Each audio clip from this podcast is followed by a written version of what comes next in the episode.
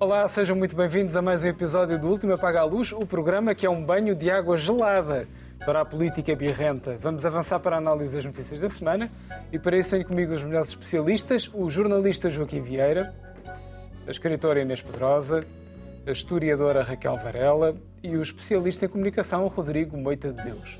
Começamos o programa em modo gordas, com as melhores manchetes da semana.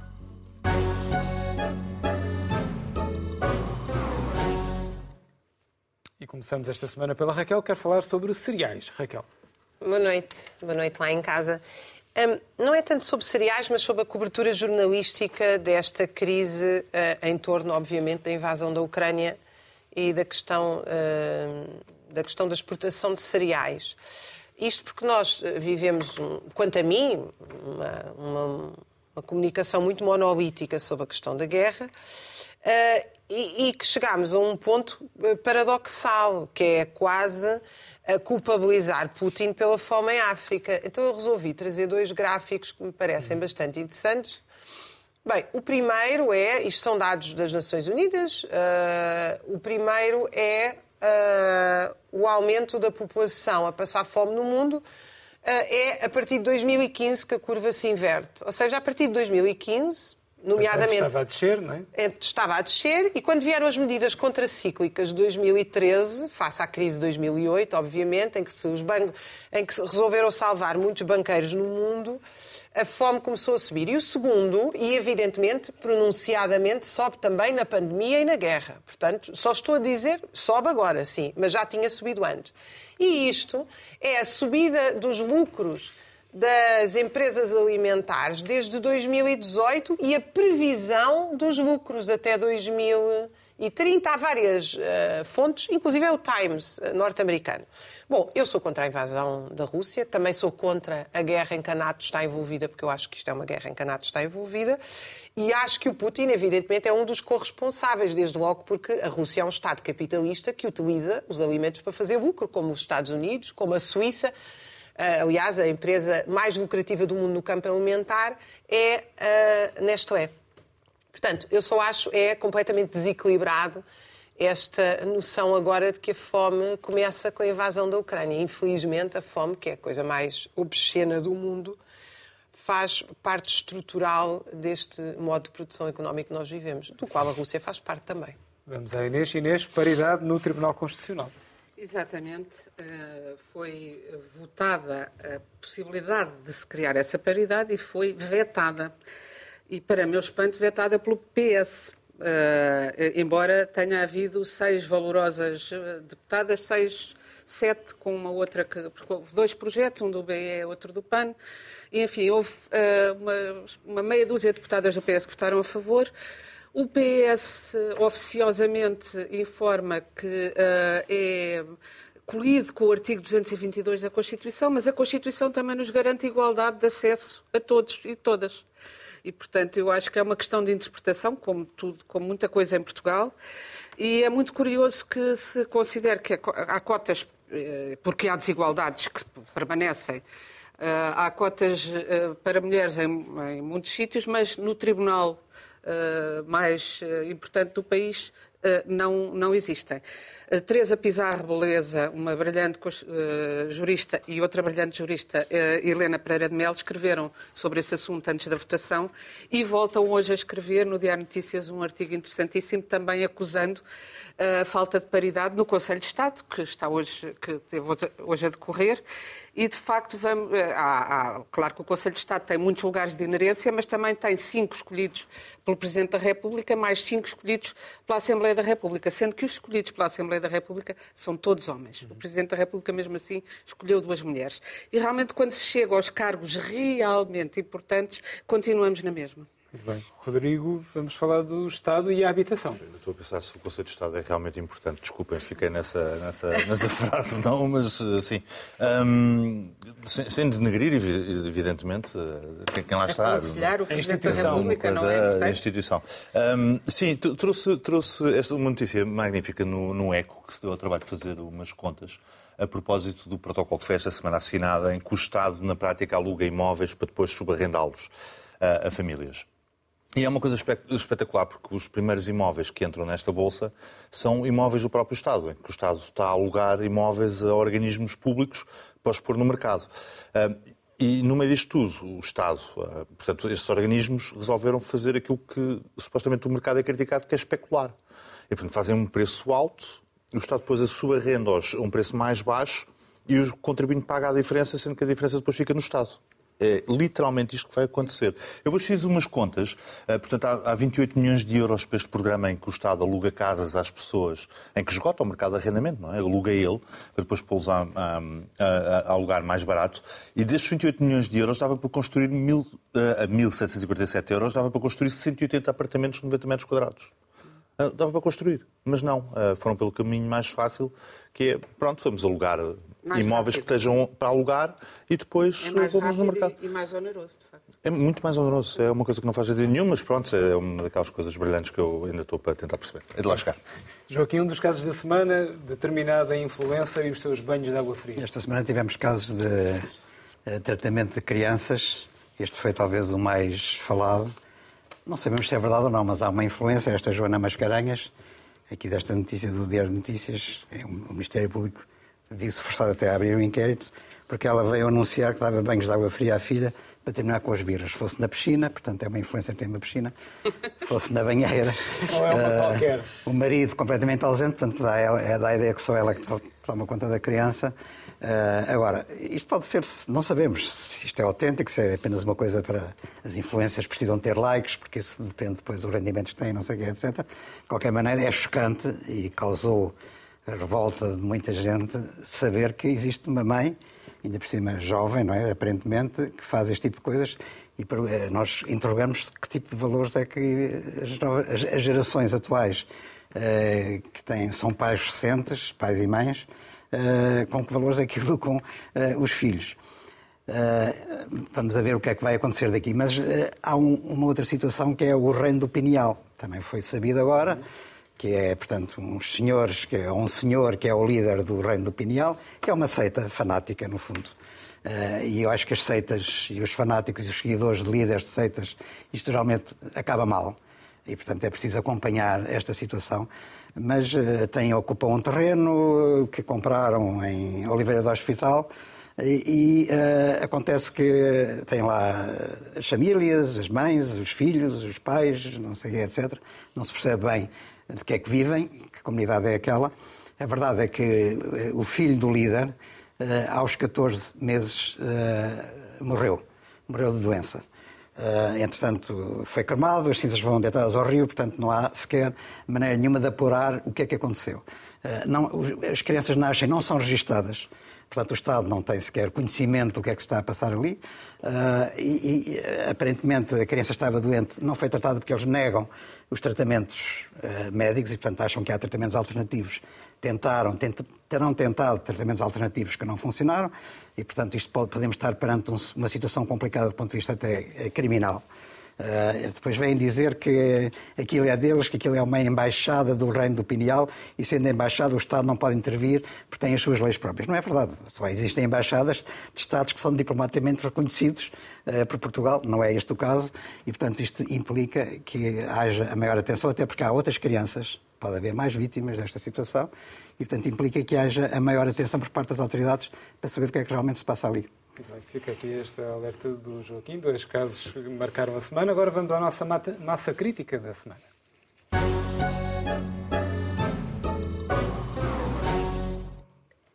Ora, pegamos na deixa da influencer amiga das técnicas de Guantánamo para falar sobre um dos temas preferidos deste programa. Tema esse que também esteve em foco nesta semana de balanços.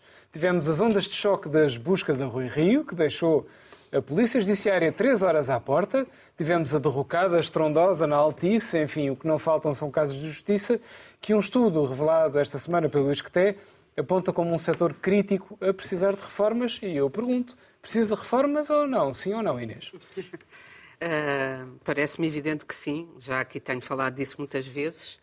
Uh, e, aliás, estou à espera que, que, o Ministério Público me vá visitar a casa por causa disso, porque tenho verificado que as pessoas que estão. que as, as, mais diferentes pessoas, porque acho que todos concordamos que José Sócrates é muito diferente de Rui Rio, que batalham pela reforma da justiça, que falam nisso insistentemente, acabam com a justiça à perna mesmo a morder-lhes a perna ao mais que puder.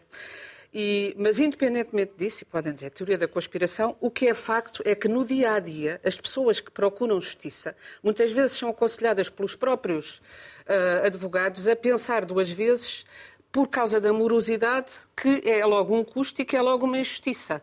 E se quisermos pensar, estamos a acabar mais um ano judicial, não é?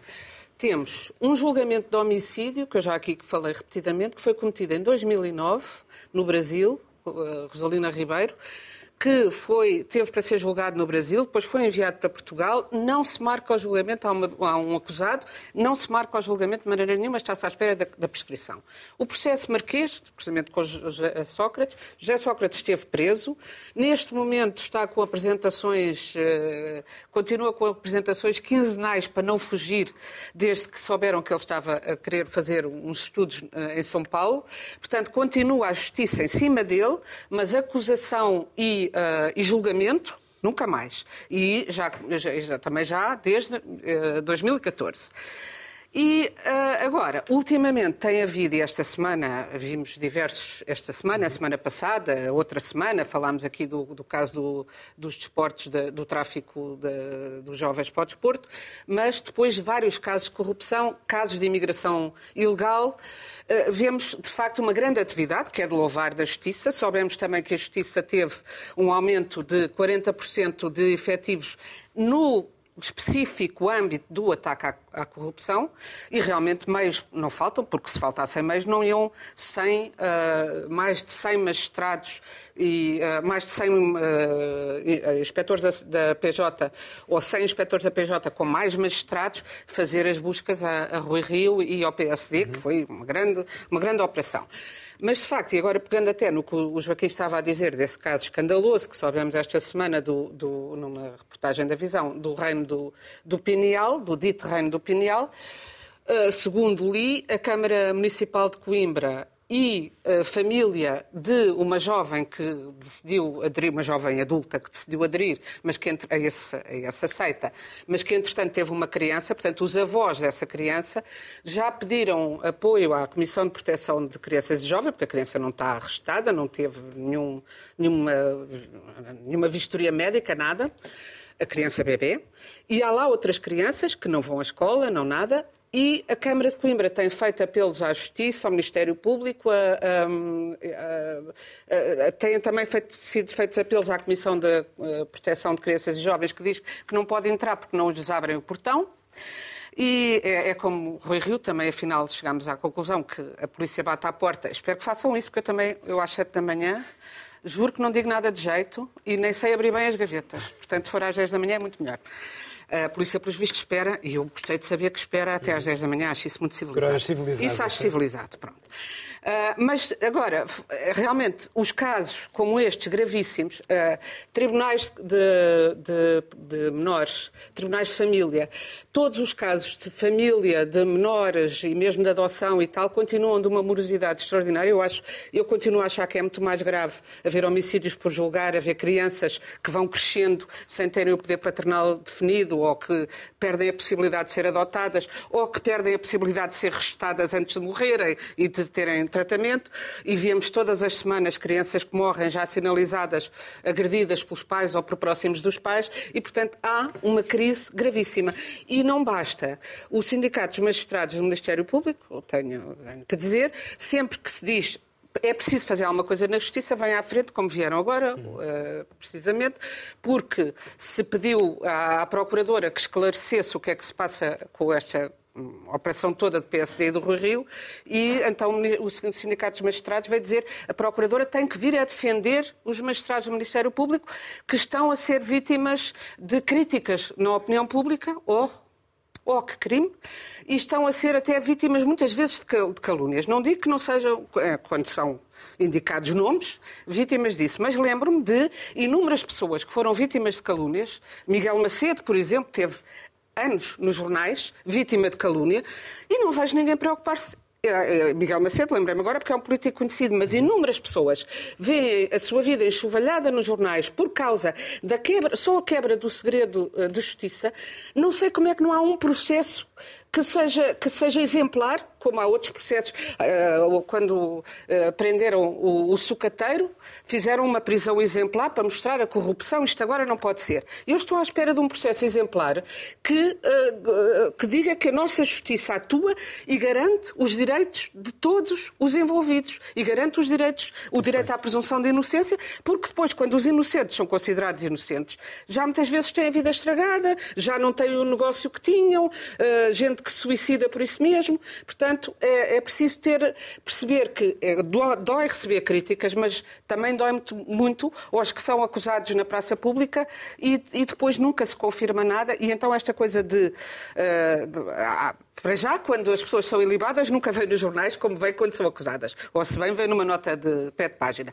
E depois, esta coisa de manter as coisas até à prescrição faz com que o mais elementar, o cidadão que se sinta injustiçado por qualquer coisa que lhe acontece na sua vida cotidiana, diga isto não é para mim, porque nem com os grandes, quanto mais comigo. Muito bem. Joaquim. Que, que a crise está, está instalada na justiça é, de facto, um é um truísmo, não é? Porque eh, toda a gente sabe disso, toda a gente tem essa noção, ninguém está satisfeito com a justiça, a justiça é lenta, a justiça não atua com eficácia. Basta lembrar que Marcelo Rebelo Sousa, quando tomou posse, ainda no primeiro mandato, convocou os representantes dos setores da justiça para se juntarem e fazer um pacto da justiça. E, de facto, eles juntaram-se, aceitaram. E o que é que aconteceu esse pacto? Não alterou nada. Depois tivemos duas ministras da Justiça que era suposto também fazerem reformas. Não vimos nada também de reformas, não, nem a anterior, nem esta, e portanto está tudo mais ou menos na mesma. Não vale a pena estar a chover no molhado. Agora, as, também a questão dos direitos, eu também acho que não sabemos se podemos dizer que os direitos são violados, também podemos dizer que há direitos excessivos. O arrastamento da, da conclusão da Operação Marquês, por exemplo, do processo Marquês, é porque José Sócrates, concretamente, está sempre a interpor sucessivos recursos. E tem essa possibilidade, quer dizer, a Justiça dá-lhe essa possibilidade, e cada recurso, o processo para, e vai parando. E, portanto, no, vai parando até. Os processos não fossem tão grandes também. Os vai parando até à prescrição, não é? Mas, os megaprocessos não Não direi que é, que é só por causa disso, também apareceu às tantas um juiz Iverrosa com um despacho de pronúncia um pouco, eu direi, no mínimo insólito, e que está a ser analisado pela relação, e é possível que a relação venha a tomar uma decisão eh, contrário, e portanto isso vai outra vez fazer, dar, dar origem a uma reviravolta, mas de facto, se calhar também a questão dos megas processos é, é um problema. Depois, outro problema aqui também não se deve reagir a quente, não é? Também não, porque eh, agora toda a gente pede uma reforma da justiça porque eh, o PSD foi objeto de buscas, Rui, não sei o que, etc.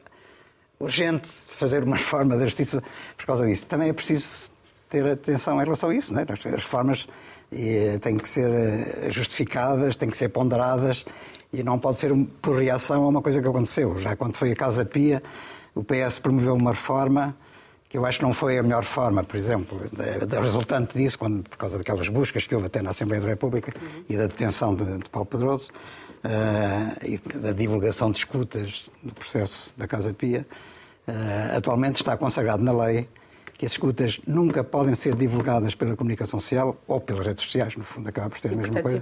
efeito. Nunca, nem sequer quando as pessoas objeto das coisas são condenadas. Que eu acho que é uma coisa e foi por isso no condenadas e transitadas em, em, julgada a sentença. Há semanas o Que eu acho uma coisa completamente absurda. Mas ouve lá, tu tens na mesma pois. as escutas no, nos jornais todos. E, sim, estas coisas, está bem. Tens okay, nos telejornais dizer deram-nos isto. Violação das redes de justiça. A operação, a Operação Altice, chamada Operação Caso Altice, Operação Picoas. Vem hoje no, num jornal, Nascer do Sol, que os arguídos, ou os suspeitos, sabiam da operação uma semana antes dela ter acontecido. E, portanto, trataram de pôr papelada, destruir papelada, eventuais provas, ou então pôr a recato em sítios uh, com os quais não tinham nenhuma ligação. Foram um para o Luxemburgo, o outro foi para o Algarve, o outro depois acabou por ir para a Espanha, entretanto também regressou. Estão detidos, mas uh, o próprio Armando Pereira, que é o, um dos fundadores da Altice, que é a figura principal neste caso, uh, disse durante o interrogatório esta semana que na véspera das buscas e de ter sido detido, a TVI telefonou-lhe a perguntar comentários sobre o que se ia passar. Uh, e, portanto, ele já sabia. Pronto, tudo isto é, é, um bocado insólito e estranho, mas também lá está. Eu já disse aqui há oito dias e continuo a dizer: nós não sabemos de onde é que vêm as buscas e o Ministério Público tem as costas quentes. As fugas. As fugas. Uh, perdão, as, as, fugas, de facto. E, e, e, eu não vejo que em muitos destes casos seja o Ministério Público o interessado. Seja, mas devia ser em, então o interessado em, em promover em, essas fugas. Devia ser Sim, o interessado isso, em esclarecer. Isso tudo lá está. Tem, fazer o processo. As reformas uh, e os esclarecimentos, tudo tem que ser feito no mercado da justiça. Agora também, uh, de repente, dizem que a Procuradora-Geral da República, que eu acho que não é tão eficaz como era a sua antecessora, mas pronto, isso é uma opinião pessoal, tem que vir a público justificar e publicar porque é que houve o caso Rui Rio, as buscas e esta coisa dos 100 eh, investigadores todos de repente a caírem em cima do PSD, porque é que os outros partidos não são objeto de investigação contra o Rio e é verdade. Todos praticam o mesmo e todos fazem aquilo que. Ninguém diz que é legal, ninguém diz que é ilegal, mas se todos fazem é uma coisa um bocado estranha, portanto não devia ser o único partido objeto da investigação. Portanto, é preciso que se diga. Eh, um, um, um, procurador não pode alterar o objeto inicial da investigação. Se, se a queixa veio de alguém que estava ligado ao PSD, não pode, de repente, um, um procurador dizer ah, isto é o PSD, mas isto se calhar todos fazem o mesmo. Portanto, vamos aqui abrir a investigação aos outros partidos. Não é dessa maneira que se Tanto pode fazer. pediram alguém de outros Sim, partidos que faça a denúncia, é, como é pediram a do PS. Não quer dizer que não se venha a fazer. Aliás, hoje o, Uh, o Expresso anuncia que também vão investigar os outros partidos.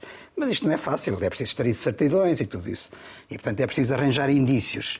E os indícios, naquela, naquele caso concreto, pelos vistos, eram só relativamente ao PSD. Uh, eu acho que o, PSD é acabou por demorar. A questão da, uh, das exigências iniciais podia configurar uma, uma intromissão, uma interferência do poder político sobre o poder judicial.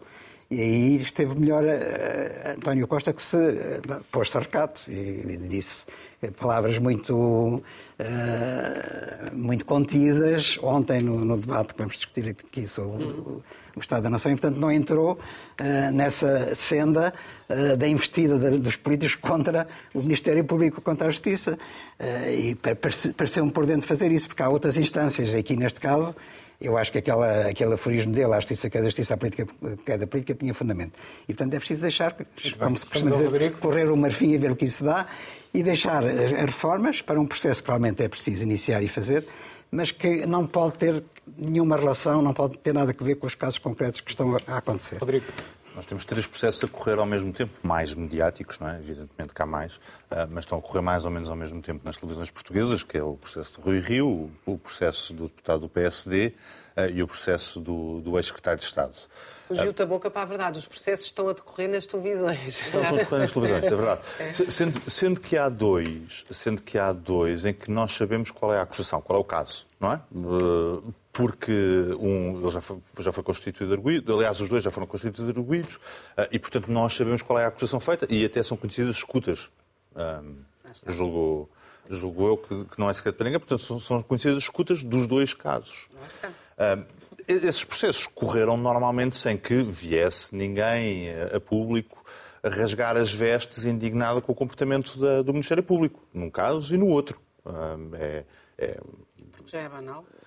Enfim, ainda bem que é banal, porque significa que, que o Ministério Público está a trabalhar, não é? Ou seja, não, eu, eu, eu, eu, quero acreditar que o meu país não é um país de corruptos nem de bandidos. Sim, uh... mas as escutas mesmo. Ah, não, isso nesse sentido, sim. As, sim, as escutas não deviam sim, vir sim, é verdade, nunca. É verdade, é verdade. Mas, mas, mas, conhecemos as duas acusações sim, sim, e as duas acusações são bem fundamentadas. Exato, sim. Agora, há uma série de processos, especialmente com políticos, onde isso não acontece. Claro. E o caso do, do, do Rui Rio, eu, eu, gostava de voltar quase à semana passada, é, é, é é, vamos ter que discutir obrigatoriamente a questão da proporcionalidade. Porque se eu tenho uma denúncia anónima, e, e eu, eu julgo que já falaram disto também na televisão, que primeiro estamos a normalizar a denúncia anónima como Exatamente. arma política ou partidária, não é? Portanto, eu denuncio aqui a Raquel, não é? Anonimamente, não é?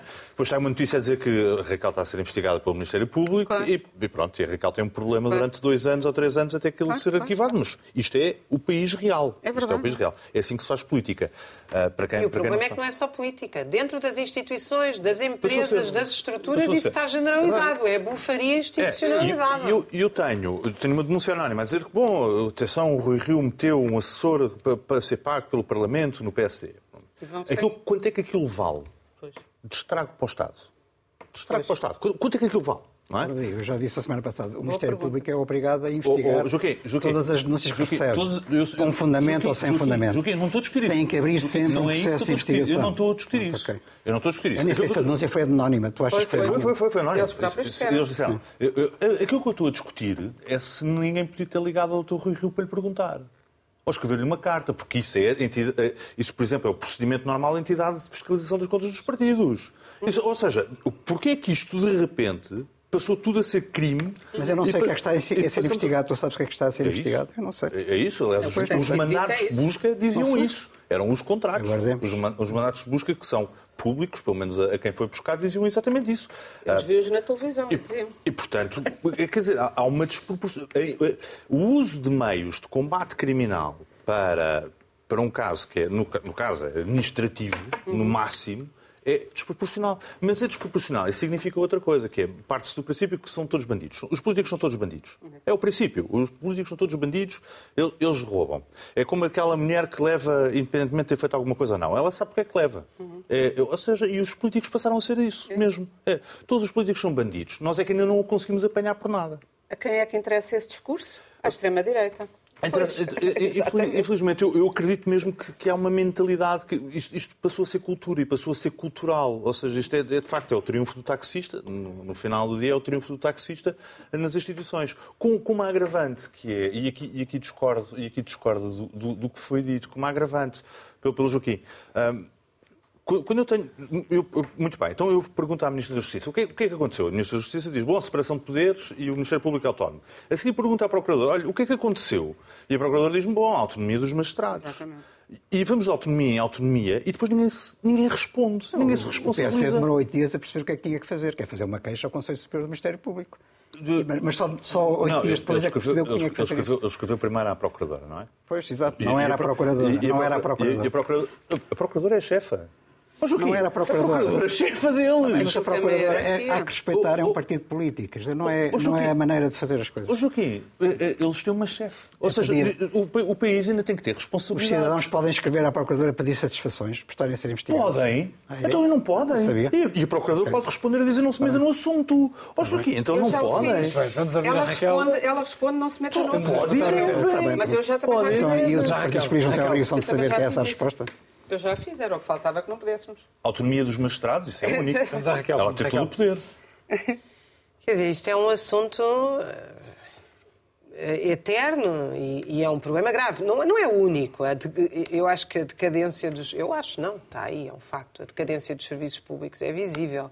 Diga-se o que se disser em contra- contra-informação. Ah, e na justiça, evidentemente, porque mexe com a confiança, mexe com a vida, mexe com, com o dinheiro das pessoas, é uma, é uma estrutura fundamental.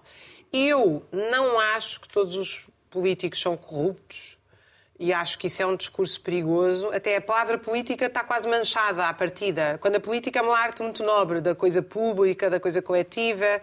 Eu acho que nos faltam dirigentes políticos, falta-nos que toda a gente se envolva na política. Portanto, eu acho a política uma, uma palavra muito bonita. Acho sim que nós temos um sistema, Portugal é pior, mas não é o único, em que a relação, a política é quase só o Estado. E depois ainda temos um sistema em que todas as empresas, seja de subsídios, de isenções, disto, daquilo, de esquemas, hein? bem, isso é um, é um padrão geral mundial, sobretudo a partir dos anos 90, são cada vez mais dependentes do Estado. Isto cria uma. A Inês, na semana passada, disse que ah, nós temos que financiar os partidos, senão os pequenos partidos não têm ah, espaço. Eu não tenho essa opinião. Eu acho que nenhuma empresa deve levar um euro do Estado, isenta ou subsídio, ou seja do que for. Acho que nenhum partido político deve levar um dinheiro do Estado. O Estado é, deve ser usado naquilo que é a coisa pública. Se as empresas querem financiar partidos, porque os empresários querem ter os seus próprios partidos, financiem. E eu até acho que nós não devemos ter nada a ver com isso. Portanto, eu, ao contrário do estilo americano. É o estilo americano. Mas é Não, o estilo não, o americano. estilo americano é dizer, eu acho que um partido é dos seus militantes. E um sindicato é dos seus membros. E, portanto, há um partido. Se os trabalhadores querem financiar um partido, financiam. Se as empresas querem financiar, financiam, etc. Porque é sempre a desculpa da ilegalidade. Não, desculpa. Nós investigamos o que é uh, tudo o que tem a ver com crimes. Isso é investigado, seja num partido, num sindicato, no Estado, não interessa. Agora, as coisas são dos seus sócios, são dos seus membros. O que nós temos na sociedade portuguesa é que virtualmente nenhum partido, por isso é que eu até gozo com as cotas que eles pagam, Uh, o PS, pá, há 10 anos, pagava um euro por mês. é evidente que o PS é, é, financiado pelo Estado, mas alguém pensa que o PS é financiado, ou o PSD, ou seja, outros partidos. Portanto, são todos. Eu acho isso errado, porque eu acho que isso potencia a corrupção. Já agora eu tenho que aqui dizer que eu não sabia que havia carros que, custavam 8 milhões de euros. Isso eu preciso dizer essa nota. Que é precisamente ao contrário. Porquê que potencia a corrupção? Porque quem está quem está no controle do aparelho de Estado tem muita verba para distribuir pelos privados que andam à volta. Privados ou partidos, ou seja o que for. Quando se tem acesso ao aparelho de Estado, passa-se a ter acesso a muito dinheiro, na verdade, com grosso dinheiro. Isso não é assim. Não, eles claro que tem a ver com o financiamento dos partidos, porque quem tem acesso ao... É evidente que os partidos, ao ganharem as eleições, ao ganharem as eleições municipais, etc., ficam com acesso ao dinheiro do aparelho de Estado. Não é, não não é, é só o dinheiro para si. Não é só o dinheiro para si. Ou seja, os donativos privados, as empresas não podem doar, já, já não podem doar dinheiro aos partidos. Mas eu, para mim, não tenho problema nenhum que doem. Eu, eu acabei de dizer eu isso. Eu sei, eu sei, mas, mas isso não existe. Não, não, não existe agora. Eu não tenho problema nenhum que doem. Para mim certo, é infinitamente então é mais comprar, grave. É fácil comprar uma eleição. Para mim é infinitamente mais grave o Estado financiar os partidos. Porque, as empresas é, porque repara bem, oh, não te parece mal? Oh Inês, desculpa lá, eu, eu deixa-me explicar o meu raciocínio, até porque, enfim, não é um raciocínio estranho. Durante 150 anos foi isto que se vendeu nas democracias liberais. Sim, eu sou contribuinte não tem que financiar o PSD, nem o Chega. E eu estou a financiar o PSD e o Chega. O Chega não devias ter que financiar porque devia ser ilegal. Bem, Mas é os óbvio. partidos democráticos eu concordo, financiar Eu concordo que deve ser ilegal. Agora, não me venham dizer que nós não temos um sistema altamente dependente do Estado que favorece casos, casinhos e casões, casões, como aqueles que vieram a público esta semana. Eu, eu queria voltar atrás. Eu não sei se alguém comprou um carro. Eu não sei se alguém comprou um carro de 8 milhões de euros por corrupção ou não. Para mim é, é, é completamente ilegítimo alguém haver um carro que custa 6 milhões de euros. Eu não sabia, acabei de descobrir esta semana que num mundo em que há não sei quantos milhões de pessoas a passar fome, há pessoas que compram carros de 6 milhões. É uma. Acho que um, é uma... um Bugatti custou 11 milhões. Não, nem sei, olha, eu, eu fiquei. Eu, como tenho um carrinho em segunda mão há 20 anos e é uma coisa secundária na minha vida, enfim, fico completamente agora sem piada abismada como é que é possível. Nós vivemos num país onde se paga 750 euros às pessoas e alguém tem um carro de 8 milhões. Corrupto ou não corrupto, não me interessa. É completamente ilegítimo. Só dizer uma coisa: eu acho que as questões da justiça passam necessariamente pelo papel dos trabalhadores nelas. Funcionários judiciais, magistrados. Ninguém pode sacar a água do capote e dizer que isto é um problema institucional. Os magistrados eh, judiciais, os advogados, os funcionários judiciais, toda esta gente tem que ser envolvida porque, de facto, há uma coisa que não é não, não, não, se pode continuar a fingir. As pessoas não têm acesso à justiça.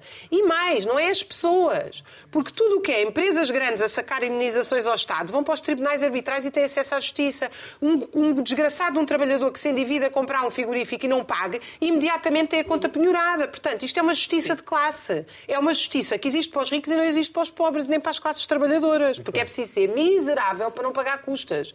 E mesmo não pagando custas, depois tem-se um advogado que também ganha super super mal nas oficiosas. Portanto, tudo isto é um sistema em que verdadeiramente nós não estamos a discutir que as pessoas não têm justiça, estamos a discutir que as classes trabalhadoras não têm justiça. Esse é que é o problema. É um tema que com certeza vai voltar aqui. Agora vamos ao nosso alegadamente tema principal da semana com o extra-extra.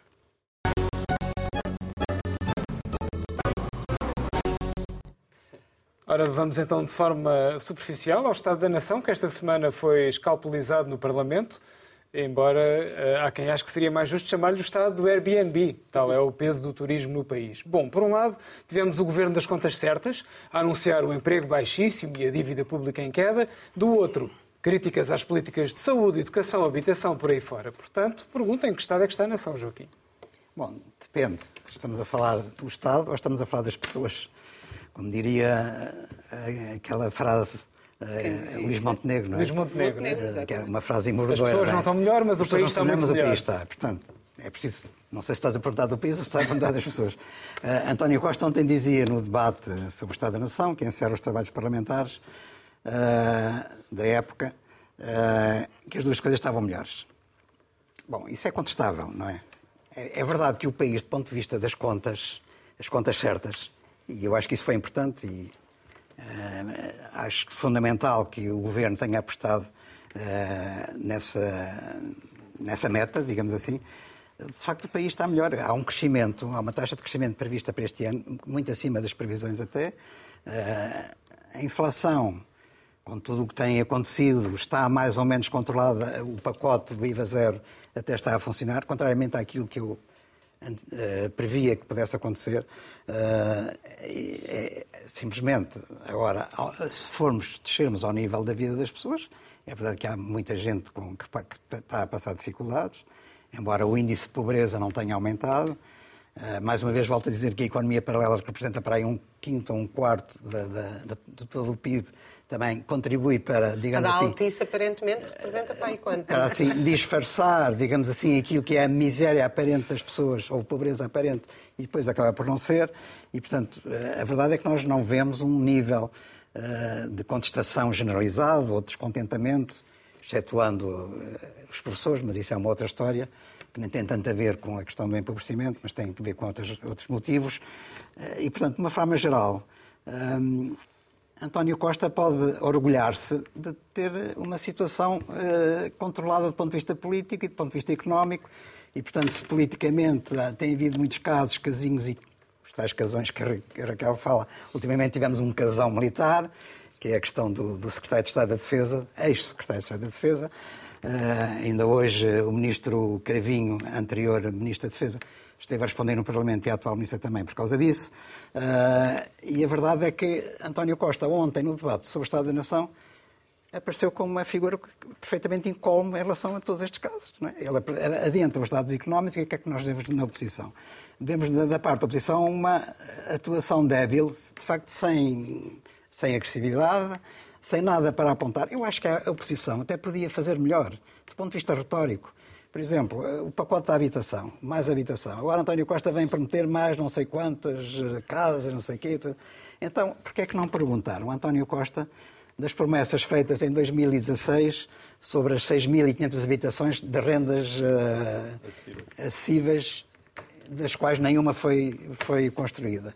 Porquê é que não perguntaram da promessa que ele fez em 2017 ou da garantia que ia haver, penso eu, 26 mil habitações para famílias carenciadas? Nenhuma habitação apareceu. E, portanto, agora vêm novas promessas. Mas nem isso a, oposição é capaz de fazer, confrontar com as suas próprias promessas anteriores. E, portanto, de facto, António Costa está tranquilo, eh, teve um bom debate ontem, uma boa intervenção. Hoje havia o Conselho de Estado que Marcelo Rebelo Sousa convocou para seguir a, ao debate do, do, do, do, Estado da Nação. Portanto, foi o Conselho do Estado da Nação hoje.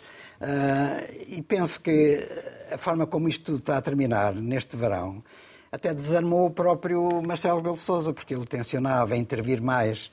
Tenciona, por exemplo, uh, perante, perante, o caso Galamba, não é? Marcelo queria a admissão de João Galamba. Uh, contra, pelos vistos, o descontentamento da maioria das pessoas. A verdade é que António Costa manteve João Galamba, eh, ganhou esse braço de ferro. E Marcelo Rebelo Sousa nem sequer se atreve neste momento a levantar, a suscitar essa questão. Portanto, penso, não sei ainda, não vi o comunicado final do Conselho de Estado, porque à hora que estamos a gravar ainda não estava publicado, mas penso que terá sido um Conselho de Estado pacífico e, portanto, eh, digamos assim, neste momento António Costa também tem Marcelo Rebelo Sousa no bolso. Se calhar Marcelo não gosta muito de ouvir isto, mas a verdade é que neste momento António Costa que está a dominar a política nacional, quer queiram, quer não, para o bem e para o mal. Rodrigo. Eu pensei em fazer o debunk dos números que António Costa apresentou no debate do Estado da Nação, mas não vou amassar as pessoas com esses pormenores. Uh, vou tentar fazer a análise do, do, debate, até porque eu acho que aconteceu algo muito mais importante do que parece à primeira vista. Uh, eu gostava que pusesse no ar só uma imagem que eu trouxe. Isto é um estudo que a RTP encomendou à Católica, que foi publicado no público e na, na RTP, uh, identifica os principais problemas do país. E é curioso que o primeiro problema que os portugueses identificam é o governo. Depois a inflação, a corrupção, a saúde, a habitação, por aí fora, no resto dos problemas. Mas o primeiro é o governo. Uh, e isto é muito engraçado, porque eu já disse isto várias vezes aqui no programa. O PS ficou preso no discurso do assistencialismo, não é? De que os portugueses são miseráveis e o país é miserável e, portanto, precisa de ajuda e precisa muito de socialismo. Uh, e, de repente, isto começou tudo a virar-se contra António Costa. E não é à toa, uh, discordando um bocadinho daquilo que o Joaquim estava a dizer, não é à toa que os portugueses começaram a receber cheques, as pensões, aumentos de pensões extraordinários, e o PS continua a descer nas sondagens. Isto é uma coisa que nunca tinha acontecido, porque até agora todos nós achávamos que isto bastava passar um cheque de 300 euros ou 200 euros. Diz-me, diz-me. As sondagens atuais estão ao nível que estavam antes de António Costa ter ganho a maioria absoluta o ano passado. Portanto, exato, sim. Entre as sondagens e a realidade, como sabes, vai, vai uma distância podes muito dar, grande. podes dar as voltas que quiseres. podes dar as voltas que quiseres. A verdade, a verdade é que o PS desceu das eleições para agora. Pronto. Em sondagens. Em sondagens. Certo, está bem. Em sondagens. Certo. E até, até- Tal como tinha descido antes. E, e até parece que eles não ligam nenhuma a isso. O, o que, o que é engraçado, de facto, porque os cheques não, pa- parece que não estão a surtir efeito, os, os, os aumentos extraordinários parece que não estão a surtir efeito, e Costa estava preso no discurso do assistencialismo. E aquilo que vimos ontem foi um primeiro exercício para sair do, do discurso do assistencialismo. Foi do país está a correr bem. E isto é- vai ser um exercício muito complicado ao fazer. Que é como é que ele passa do, ah, da inflação, do precisamos de ajuda e do IVA e da habitação, para aquela coisa do não, nós somos um país dinâmico e está a crescer, isto está a correr bem. Porque não bate certo, não bate a bota com o perdigota. Acho que é desvalorizar o eleitorado e vai ter um problema com, com isso, outra vez, ou não, talvez não. Tem o problema da falência dos serviços públicos, que vai ser sempre complicado de gerir, ou seja, nenhum de nós está à espera que algum serviço público em Portugal funcione. Nenhum de nós, não há um dos 10 milhões de portugueses que esteja à espera que o serviço funcione. Não é? Se funcionar. Temos visto funcionar bastante Pois, bem. não, mas eu não digo que não funcionem. Eh, Alguns até funcionam. Às vezes acontece. É um, um- é um milagre. E depois a questão dos bons resultados dão boas políticas. Que é, eh, dão- aliás, as boas políticas dão bons resultados, que era o soundbite que o António Costa tinha preparado para ontem, que tem imensa graça porque nós não nos lembramos de uma dele. Não nos lembramos de uma. Isto é de facto um Primeiro-Ministro que arris- arrisca-se a passar ao lado da história. Não vai ficar para a história. Vamos à Raquel rapidamente. Raquel, Bem, um número. Quase 200 mil especialistas de atividades intelectuais e científicas e técnicos de profissão, de nível intermédio saíram do país. Portanto, nós, isto, o Antó- António Costa faz-me lembrar um vídeo do, do, do Marcelo Caetano durante o Estado Novo, em plena Guerra Colonial. Já tinham ido para aí, na altura, 800 mil jovens com 20 anos para a guerra. E ele tem um vídeo onde diz, epá, aí 70, 71, 70, não me lembro bem, né? na década de na 70. RTP, nas suas é, não, não, família. isso está, está no arquivo, onde ele diz assim: dizem que há uma guerra colonial. Não há guerra colonial, estou a citar de cor. E António Costa é isso, quer dizer, as pessoas têm eh, espera para ser tratadas do cancro. A, a nota à matemática. eh, se- eh, mais de 70% não atinge o médio. Quer dizer, é uma coisa. Porque os chumbos é para aí 60%. Ah, qualquer- todos nós conhecemos pessoas que foram despejados da casa e têm dois meses para encontrar uma casa que não encontram. Ah, é evidente que eu podia dar aqui os números todos do INE e dizer que António Costa, e bem como Mário Centeno, o que fizeram, aliás, é uma política de austeridade que o Salazar já fez na década de 30. É cortar nas despesas, é cortar no investimento e dizer que as contas estão bem, quando as pessoas estão mal. É isso que se faz. E é isso que se faz, aliás, já antes do Salazar. Esse é que é o milagre dos bons ministros das finanças, dos Ronaldos das finanças deste país. Afonso Costa. Agora, é preciso. Primeiro orçamento equilibrado da história, Afonso É, Costa. Agora, é. República. Raquel. Quer dizer, a mim parece-me. O que, é, o que é que nós vamos dizer? Que a realidade é o que é? Que há 3 milhões de pensionistas e a pensão média não chega aos 400 euros? O que é que, qual, é, o- qual é o estado da nação? Está à nossa frente. Muito bem. Inês, para fecharmos. E porquê é que a oposição o que é não, não extraordinário. Ah, Inês, mas Joaquim. isso para mim faz parte Vamos desta ouvir a Inês, razão. estamos O no que, é extraordi- o que é muito extraordinário é que, apesar do esforço que faz, designadamente a direita, embora não só, mas e o, o Rodrigo eh, esforça-se muito e muito bem, aliás, com muita qualidade. Em- nos canais de televisão privadas, então, é maioritária. Para dizer que está tudo uma desgraça, os comentadores, os, os- mesmo os, os diretores de informação, o governo está letárgico, está tudo uma desgraça. A série de, de sondagens que eu nem percebo como é que meios de comunicação com dificuldades fazem, pagam tantas sondagens, sabendo nós que sondagens que dão impacto técnico, deixem-nos esquecer das eleições, deixem passar mais um tempo, porque agora não vai haver eleições. Para que tanta sondagem? Devia ser para, para Marcelo perceber se podia avançar para chatear mais o Costa e, e, e tentar fazer o, a, a, dissolução ou não, mas com o empate técnico, claro que não se vai, não se vai atrever. E quanto à, à sondagem da Católica, achei muita graça quando foi apresentada uh, aqui até na RTP.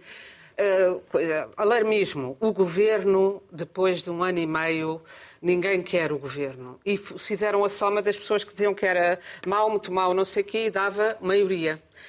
Mas depois não fizeram a soma das pessoas que diziam que era razoável, ou muito bom, e dava mais 5%. O que é extraordinário para um governo que não está há um ano, está há oito, praticamente, é que ainda.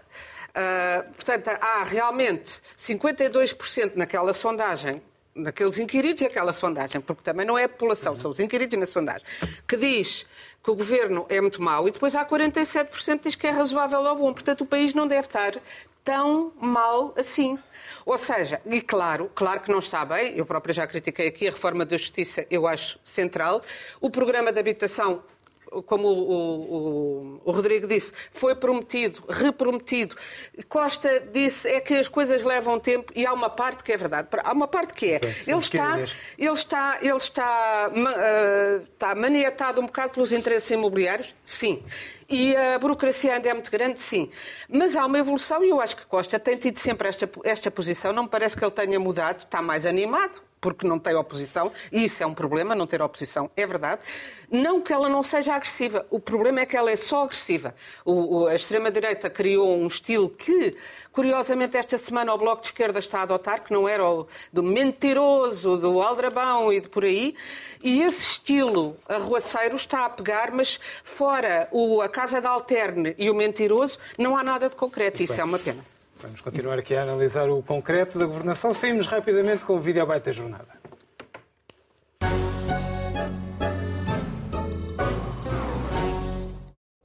Há anos afastados do poder e incapazes de satisfazerem as expectativas que alimentaram junto das suas clientelas, começam agora, com os sinais da retoma e da recuperação económica, a entrar em maior desespero e a maior acentuada perturbação.